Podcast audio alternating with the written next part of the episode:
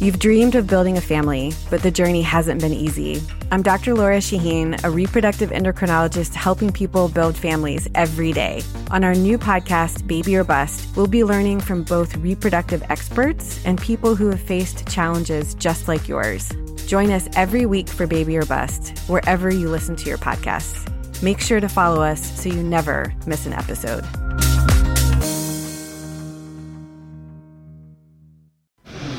Today on the CzabeCast, the start of the 119th U.S. Open. Will the USGA screw it up again? Will Tiger Woods turn back the clock to his epic win in 2000?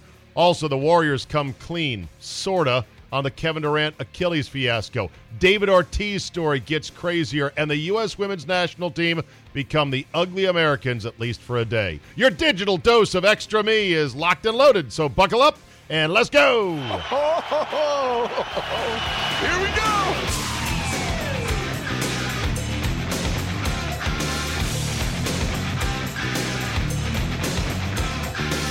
Thursday, June 13, 2019. Thank you for downloading. It is just me today, if that's all right with you people. I've got plenty to talk about, and there's a lot of good material. The U.S. Open uh, begins later on this morning from Pebble Beach, California. Pebble Beach Golf from the Monterey Peninsula. I don't know the exact town. I guess Carmel, California. E- either way, it is absolutely some of the most spectacular vistas you will ever lay your eyes on. And yes, playing the course is insanely expensive. And yes, I have played it for those that are curious. As a golf nerd, a golf fanatic, I think your resume is definitely not complete if you have never played Pebble Beach. Now, the last time I played it, uh, and I think I only played it once. I think only once. Yeah, it was only once. I was back in the 90s when I was living in Santa Barbara, California, myself, and then uh, K, K, uh, KYT, KYT, the FM station in town, the afternoon FM DJ, who became a good friend of mine, John Alden, who later went who went by the you know the on-air name of John Fredericks. He would then move on after we parted ways in uh, California. I went back east, and he was still there. He started doing television weather in Santa Barbara, California, and then he moved to Las Vegas. He became quite a popular weatherman in Las Vegas. Sadly, uh, my friend John had a severe drinking problem, uh, and he pretty much uh, drank himself to death. He he, he ruined his liver uh, and ended up uh, dying at way too early of an age. And with that sad story, let me rewind to happier times. So, one weekend, I forget what motivated this because John and I used to play golf on the weekends at Santa Barbara Municipal Course down there in California. It was just a humble little muni um, right there in the foothills of the mountain. I mean, still a beautiful setting for a golf course, but it was a muni. And one weekend we decided, fuck it, let's go to Pebble. Let's go do a guy's weekend up in Pebble Beach. And we're like, all right, let's do it. Why not? We're young. He wasn't married. I wasn't married. No kids. Had a little bit of change in our pocket. I mean, it was expensive for us back then, but I, I don't recall what I paid to play. It it was not five hundred dollars, but it was um, it was several hundred, if I do recall. Amazing course, amazing scenery, and we played Pebble Beach. We played Spyglass Hill, which is also insanely awesome and Poppy Hills, which is just okay. And we stayed up at the lodge at Pebble Beach, and it was a like a long three or four day weekend. We actually had we had so much fun. We called the station back and said, "Yeah, we're not going to be back till Tuesday." We stayed an extra day, which was it was fantastic. It seems like another lifetime ago that I could do this. Just arrange a weekend trip up to Pebble Beach and stay an extra day because of uh, why not. But the golf course itself is a classic. It's our version of St. Andrews, only it's a better golf course and it's more interesting than St. Andrews. No offense to the old course, which of course is more historic and revered, but this is our St. Andrews and this is going to be a great venue for the U.S. Open. I would predict that the winning score is once again going to be somewhere just around par because the greens are tiny out there and they can get them super firm and fast and you've got the possibility of some wind and some elements. And the rough, they grow deep enough to lose a dog. And that is going to help I think, limit anyone from running away with it this time. But in 2000, Tiger Woods delivered the most epic, dominant performance in a professional golf tournament the world has ever seen and likely we're ever going to see again. He wins the U.S. Open by 12 shots. Uh, he was, excuse me, excuse me. He wins by 15 shots. I forgot. He won by 15. He was 12 under par. Second place, I think it's Thomas Bjorn, was three over par. Tiger minus 12, second place plus three. Thanks for playing, fellas. Have a good day.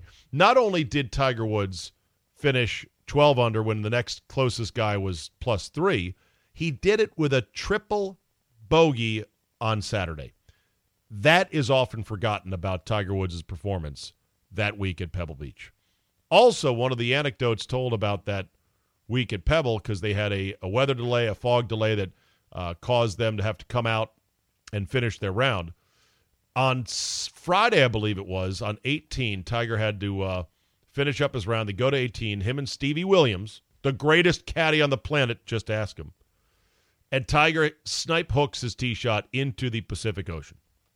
A string of expletives follows. I mean, fuck, son of a bitch.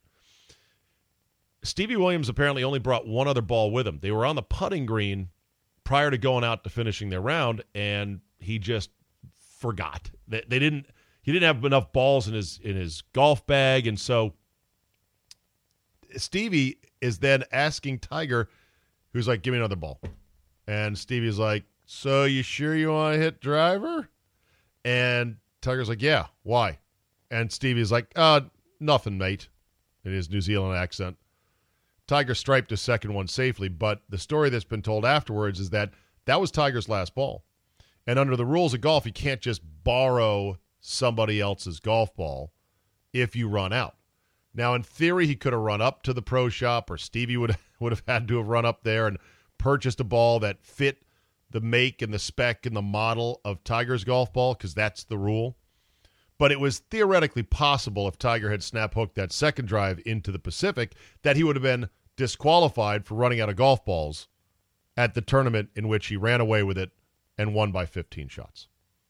Nobody has come close to winning a major by 15 shots. In fact, I don't know if there's even been a tour event that has been won by 15 shots. To separate yourself from the field by 15 shots on the professional tour is unheard of. And Tiger Woods did it that week. Of course, that was the Tiger Woods who was a lot skinnier. That was the Tiger Woods who wore baggy, perhaps oversized golf shirts. He was practically swimming in those golf shirts of his. Still had insane clubhead speed, still had phenomenal strength to hit the ball out of the rough. They showed on Golf Channel on Wednesday night Tiger hitting the ball out of the rough on six, the par five, going up over the hill, getting home in two with a seven iron out of the rough from 200 yards.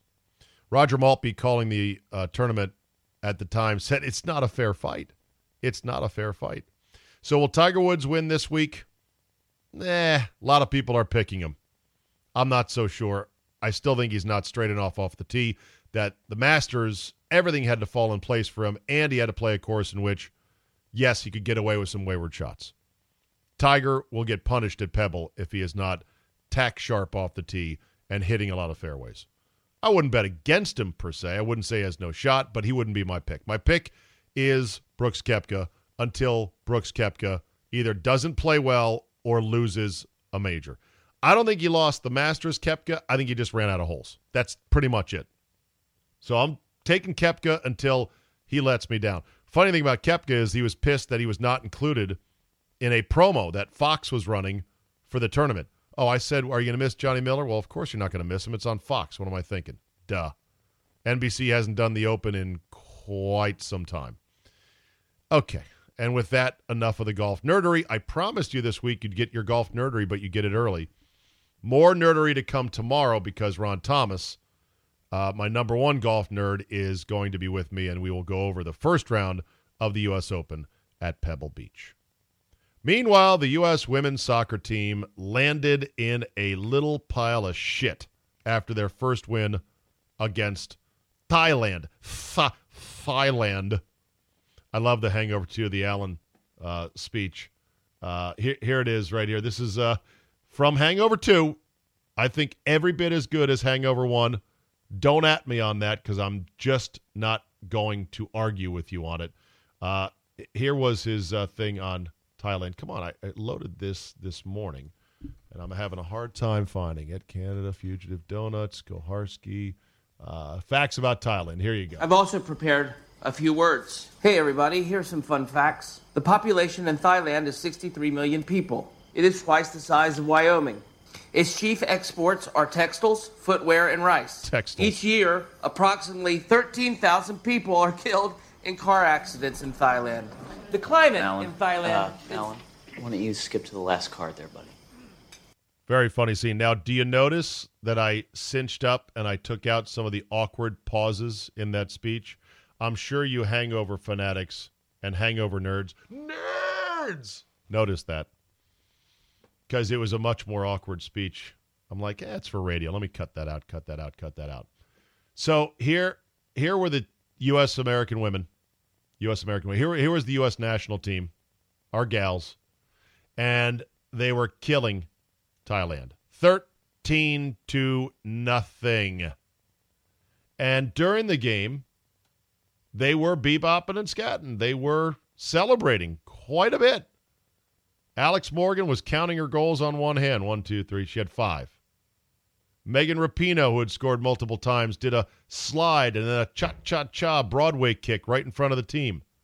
It was a bit much, but then again, the reaction from some quarters of the media was also too much. It was the way in which they did it, which is now sparking headlines. And Claire, I loved what you said. If you were going this to this is TSN's Canadian and they panel. did not. Megan Rapinoe has scored countless goals on the international stage. She was celebrating like she had her first. We can understand if it was a first goal like a Mallory Pugh, but when you're Alex Morgan too and you're counting out your goals, it was just unacceptable. Well, I understand there's a goal differential race in this tournament. I understand they're nervous about drawing Sweden later in the tournament, but this was disgraceful from the United States. I would have hoped they could have won with humility and grace, but celebrating goals eight, nine, ten, the way they were doing was really unnecessary. I'm all about passion. Um, and I think as a Canadian, we would just never ever think of doing something like that.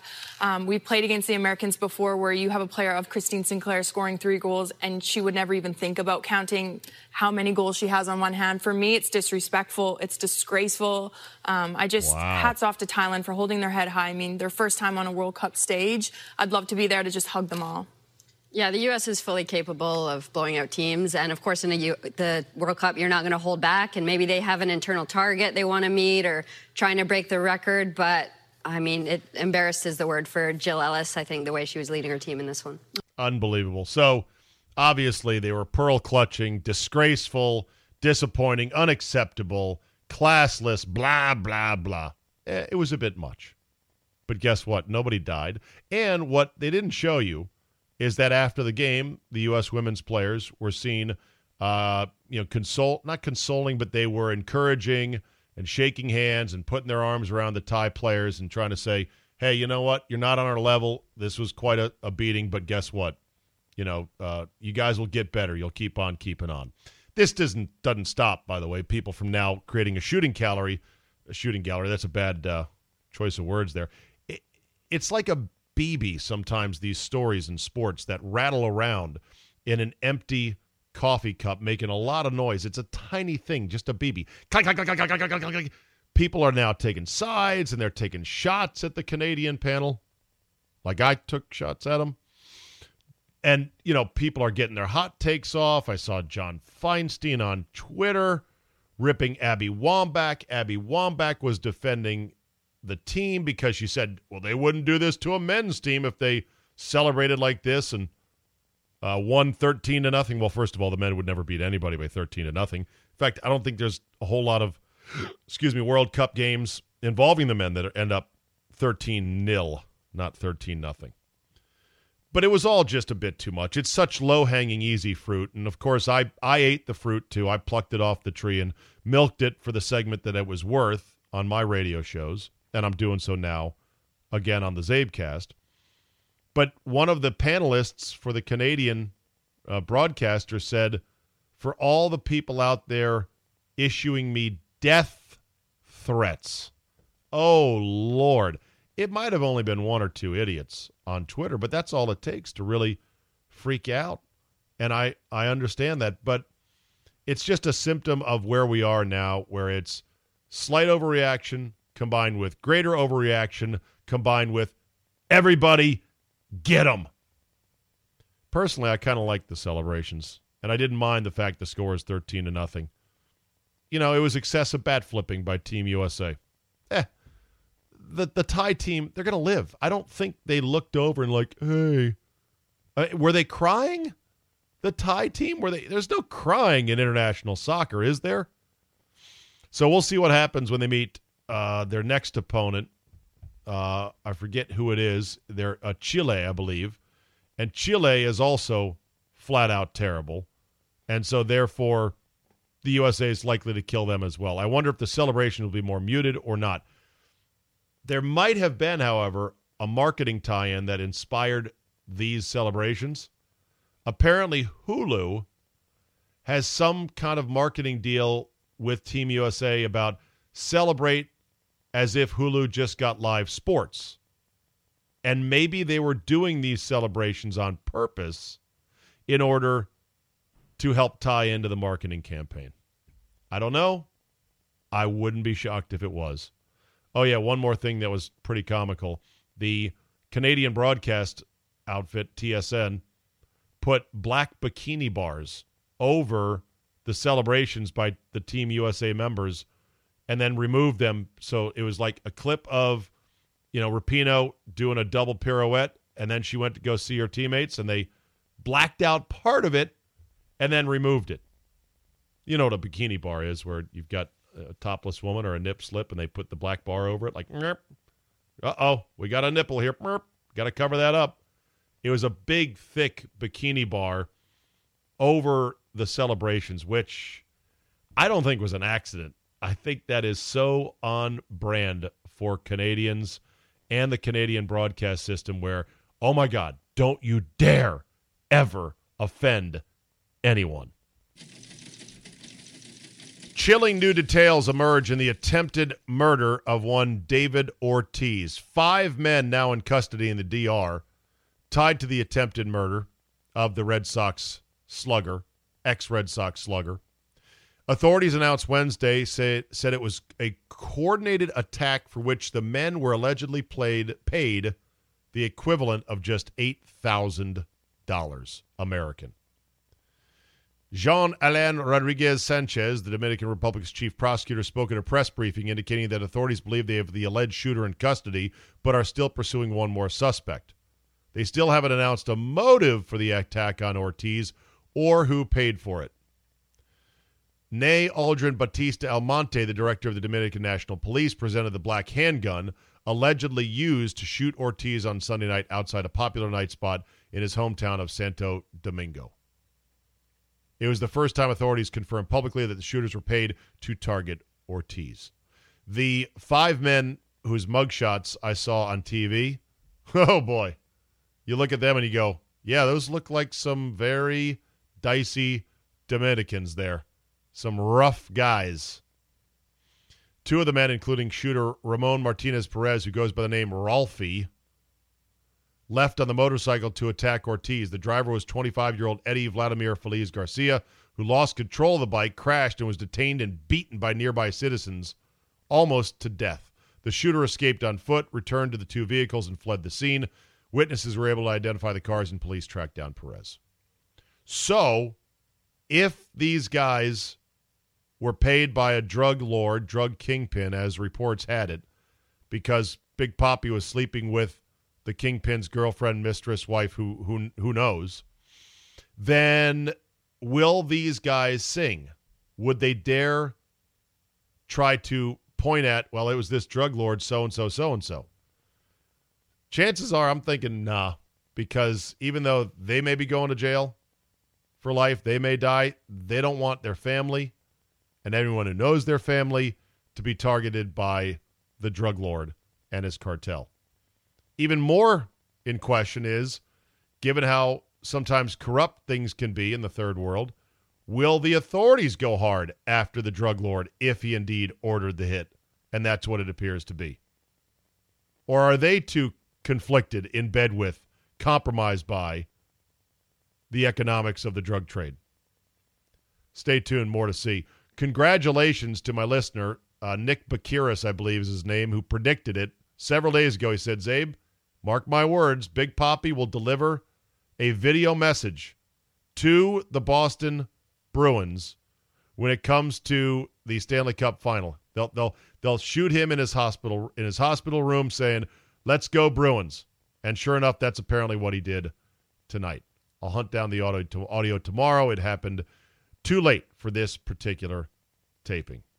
One piece of audio that I did see, which is classic, involves a a woman who I sounds like it's this guy's daughter, a woman who buys surprise tickets for her father for Father's Day to go see Game 7 in the Garden and he is just totally blown away at, you know, I can't believe it.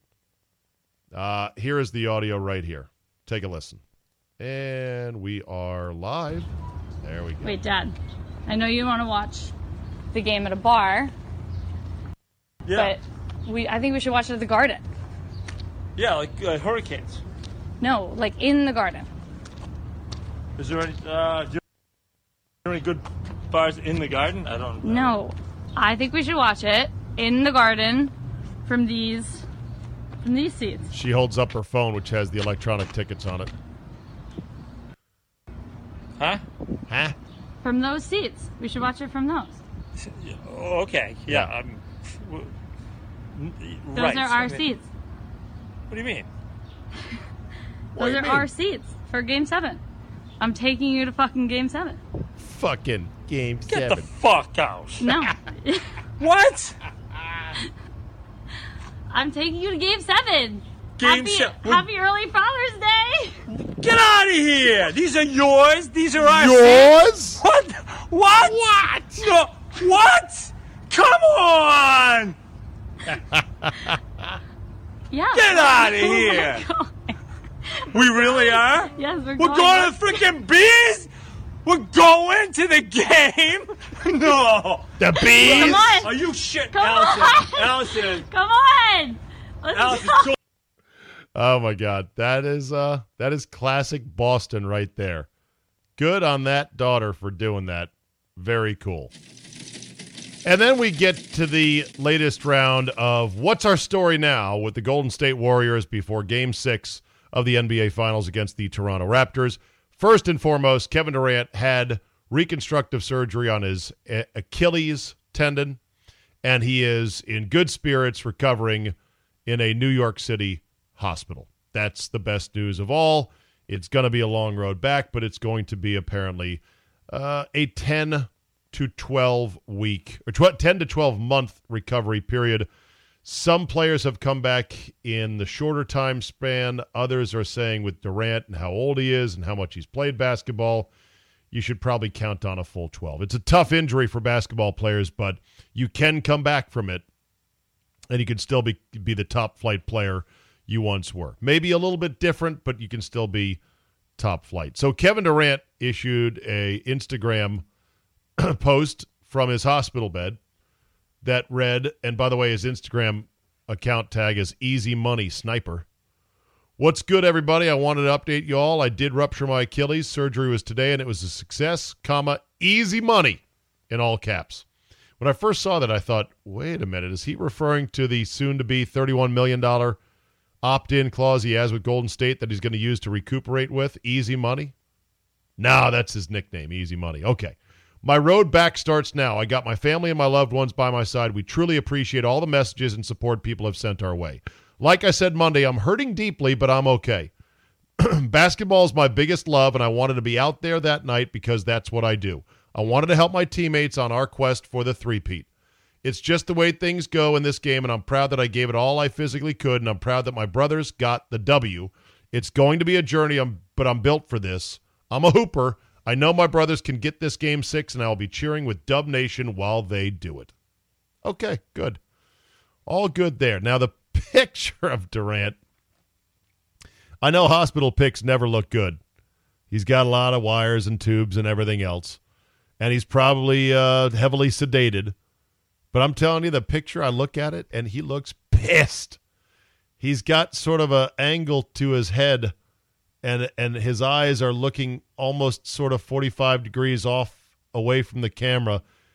It's a I don't know. I feel I feel like he's mad at me. I feel like he's mad at me for tweeting, "Hey man, why don't you stick around for the end of the game?" People getting mad at me for saying that, asking that. Jesus, people, calm down. Anyway, is Kevin Durant mad at the Golden State Warriors? Don't know yet. Don't know yet. He said all the right things in that Instagram post. He didn't thank the coaching staff, didn't thank the medical staff, didn't fully exonerate them, didn't say to Bob Myers, don't blame Bob. He had nothing to do with this. Uh, how's it going, uh, Bob Myers? Good? Not so good? Great? I cannot find these bites the way I want to. The damn, it's the, okay. Well, if I organized them, then that would be one thing. But I'm not organized. I'm using a uh, program on my computer called Sound Effects Pro. And it's got a lot going for it. Pretty simple interface, but it's not the best. And there, you can color code a lot of these things. Uh, and then when I import other things, it gets moved. Okay, I'm not, I'm not moving on until I find this. There we go. Here it is. How are you? Not great, Bob. oh God. How's it going there, Bob Myers? How are you? Not great, Bob. He didn't exonerate the staff. He didn't go into any great length to say it wasn't their fault, but he, he didn't have to. I'm not saying he he did, but it's it's all part of trying to ferret out. Okay, what's going on? Here was Rachel Nichols talking about Steve Kerr's presser on Wednesday, which was a, a bit of a doozy because Kerr said that they thought there was nothing more than he could do than just re injure the calf muscle. They never envisioned. They never, th- he said, we never thought, if anyone that was in our decision making process thought that a blown Achilles was in the realm of possibility, they would not have sent him out there. Are you fucking kidding me? How how could it not be in the realm of possibility? It was what every Twitter doctor in the world, including me, was screaming about for weeks. First of all, you're lying. It's the Achilles. Don't lie to us.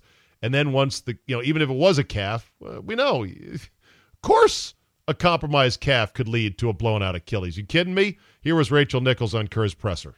Out of the building was Steve Kerr and, Scott. I mean, he just kept saying to me, he's like, the doctors told us that he couldn't get more hurt by coming back, that he had cleared that hurdle. And he, he just kind of kept saying that over and over again. And I think that's the pain you see on someone like his face, Bob Myers' face. They feel responsible uh, for, for this situation, even though. Yeah, yeah, I do feel responsible. They should feel responsible because they didn't say, you know what, you're, you're not right. You haven't played in a month the last workout you had was terrible. We're we're almost running out of ice. And no, we're not putting you out there. We'd love to see. I know you want to get out there, but we're not going to clear you to play. Or we're going to make it very emphatic. We don't want you to do this. They didn't do that. Uh, here was Steve Kerr in his press conference talking about would they do it again. You know, we, as Bob mentioned the other the other night, this last month was a cumulative, uh, collaborative uh, effort in his rehabilitation. Uh, and that collaboration included um, Kevin and, and um, his business partner, uh, Rich Kleinman, um, our medical staff, um, his own um, outside um, opinion, second opinion doctor uh, outside of our organization. And Kevin checked all the boxes and, and uh, he was cleared to play by everybody involved. Um, now, would we go back and do it over again? Damn right. Um, but that's easy to say after the uh, the results. Uh, at first, I was confused by that because that sounded to me like uh, if we had to do over again, we would go back and do it all over again. Yes, absolutely. And I'm thinking, why? It turned out terribly. You blew his Achilles out. But what he really meant was, uh, you know, in retrospect, if we had it to do again differently, and the word differently was not used, but I guess that was assumed or implied, or maybe it was in the question actually. Uh, he changed his tune on that. Here's what I think is the real net net of it the real nut and the real net net. Jason Whitlock over on Fox Sports 1. Yesterday, NBC Sports' Tom Haberstroh published a story filled with medical experts questioning Kerr's strategy of playing Durant 12 of the first 14 minutes of an NBA Finals game after Durant sat out of basketball for more than a month. Haberstroh quoted a longtime director of performance as saying, just seems unacceptable. Doesn't make any sense. The Warriors proceeded without caution when it came to Kevin Durant, who was expected to leave the Golden State this offseason. But listen to what Steve Kerr said about sitting Klay Thompson during game three. I never would have forgiven myself if uh, if I played him tonight and, and he had gotten hurt. Um, so you live with uh, the decision. You make a wise decision, the wisest one you can, then you live with it and you move forward. Unlike Kevin Durant, Thompson isn't expected to leave Golden State this offseason. Hmm. I subscribe to that theory right there. That Golden State clearly would have taken more caution with an asset that they figured they were going to keep long term. And they had already gotten the vibe that Kevin was gone. So why not go ahead and clear him? I think also Durant probably didn't want to play himself. But when they cleared him medically, they didn't Kevin was worried that, oh, it's going to leak that they've cleared me to play medically, and I declined to play. What I think we all find completely insane and laughable almost is this notion of, gee, if we had any idea that it was in the realm of possibility that he'd blow out his Achilles, we would have never put him out there. If that's really the case, you've got the shittiest doctors in the history of big time sports because that was absolutely in the realm of possibility. So Kevin Durant has been stitched up. He's got the long road to recovery. He got the photo, the angry looking photo. Maybe I'm reading too much into it. I did text Jay, the notorious one. I said, What do you make of this picture? Let me get you Jay's response here on my actual phone. he said, uh, he said, picture taking in the hospital is soft, all caps. I said, but doesn't he look pissed though? And did you take any photos when you were in the hospital? Um, no, said Jay. I'm not a bitch like Durant. I said he looks pissed at me. No, he's high off the drugs. Besides, you're studying this one like the Zapruder film. Okay. Fascinating. The personalities, the mental side, the emotional side of these big time players. Uh, it, th- this is not your father's NBA, I guess, is the bottom line. This is not what we grew up on where it was a much simpler league. Very complicated. And now the offseason wheels have begun to turn as the Celtics are apparently in the hunt in a trade for the unibrow, Anthony Davis. And already his agent, Rich Paul, has said anyone that trades for him, including Boston, they're getting a one year rental. That we will do what we do, we will fulfill our obligations in a trade, but then we're hitting the free agent market next summer, which is fine. It's fine to say that ahead of time and fine to declare that. I think you don't have to, you know, promise that you're going to sign a long term deal. Does he want to be in Boston? No, he wants to be in L.A. with LeBron and the Lakers. So we'll see if Rich Paul can man- manage that one and get him where he wants to go. And then finally on the NBA, there's this. Apparently, according to uh, the New York Post's Andrew Marchand and the website Sports by Brooks, Michelle Beadle along with Paul Pierce and Chauncey Billups, are all out on ESPN's NBA Countdown show. Beadle, of course, has a hefty $5 million star salary, which was one of the last acts of the cocaine addled then president of ESPN, John Skipper, before he got bounced. And she uh, didn't want to be part of Get Up. From uh, she was on Get Up, I think, for a hot minute, and then launched into a diatribe about how evil and awful the NFL is because of some of the uh, hashtag Me Too things that were going on in the NFL, some of the domestic violence issues, and she went off on a, a big soapbox speech, and they quickly said, "Yeah, you know what? Nah, that's not what we're looking for. Not what we're looking for in the morning, and not what the audience is looking for." So they shipped her out west, which is great for her because I'm sure she likes living in LA much better. And she just did ESPN stuff, just did, I should say, NBA stuff for ESPN, which also great gig. I think she's good. She's good on N- on NBA. She's good on air. Just the overall brand. I used to be much higher on Michelle Beadle before she really got this righteous stance and really let herself get out there on Twitter and uh, and started taking positions and started politicking and everything else. I think it kind of ruined her brand. Michelle Beadle used to be that cool, plausible girlfriend, plausible wife who really knew sports and likes wrestling and everything else and was fun to be around, great sense of humor. And then she became a scold. Nobody really likes that. I think Pierce sucks. Uh, Billups is okay, but problem is the gold standard is over there on TNT. The gold standard is Ernie, Charles, Kenny the Jet, Shaq. You can't beat that in terms of the NBA. That show is better to watch than the NBA itself. And ESPN is going to probably chase its tail hopelessly trying to get something that is uh, approaching that in terms of watchability and, and enjoyability. And the reason is they let those guys on TNT say what they want to say. They're critical. They're sarcastic. They clown on each other. They clown on players. They don't care. They're like sitting at a bar with four of your best friends who just happen to be three ex NBA players and a very well liked broadcaster in Ernie Johnson. ESPN has still not found a way to replicate that, aside from maybe Scott Van Pelt show. They just haven't been able to do it.